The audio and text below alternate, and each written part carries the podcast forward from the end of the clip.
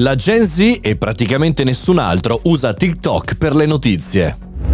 Buongiorno e bentornati al Caffettino Podcast, sono Mario Moroni e come ogni giorno qui davanti alla macchinetta del caffè virtuale commentiamo una notizia più importante, la notizia del giorno, utile per noi professionisti imprenditori e perché no studenti, utili per fare riflessioni e anche per capire il mondo. E oggi parliamo di una notizia che tocca a me ma anche a tutti voi da vicino, ovvero come ci informiamo. Molto si è discusso qualche tempo fa quando un dirigente di Google ha menzionato per la prima volta eh, gli diciamo onnipresenti TikTok e Instagram sulle statistiche eh, di Google. E eh, tra l'altro diciamo così i media più tradizionali meno attenti e, e, anche gli ambassador meno attenti hanno raccontato diciamo un TikTok che prende diciamo possesso delle ricerche delle persone dai più giovani ai meno giovani.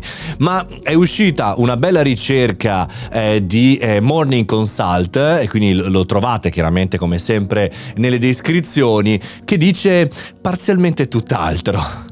Uso questo ossimoro perché effettivamente tra la generazione eh, Gen Z, quella diciamo la generazione Z, quella più giovane, eh, eh, insomma ci sono eh, diversi avanzamenti nell'utilizzo eh, di TikTok come primo eh, punto di contatto, come touch point iniziale dell'informazione, ma, ma parliamo del 14%, quindi eh, di una eh, classifica molto bassa rispetto ai titoloni dei giornali che ho letto. Tra l'altro, eh, il, diciamo il, il 14% contro un 39% sempre della Gen Z che fa ricerche su Google, quindi in realtà lo fa come una volta, come noi anziani. Quindi il sorpasso il declino è veramente molto lontano per il momento.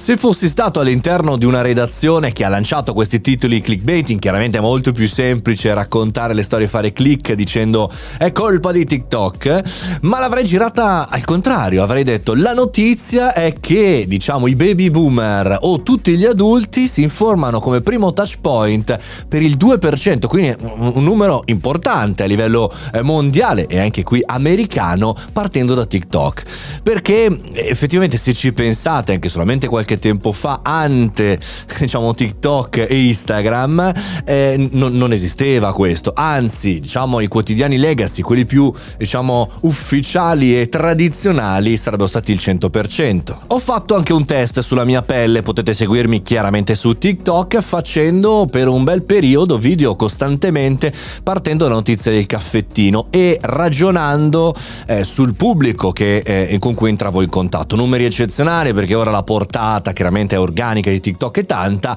ma di sostanza poca e tanti boomer. Quindi cosa vuol dire questo? Vuol dire che potenzialmente, al di là delle belle ragazze e tanto altro che trovate su TikTok, eh, i boomer si spostano dove c'è movimento e i giovani scappano da dove c'è movimento.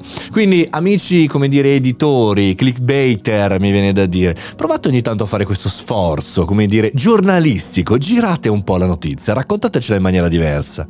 La cosa invece su cui ci sarà da ragionare sarà l'intelligenza artificiale applicata alle notizie, soprattutto per i più giovani, ma anche per i boomer e anche per i millennial, per tutti noi.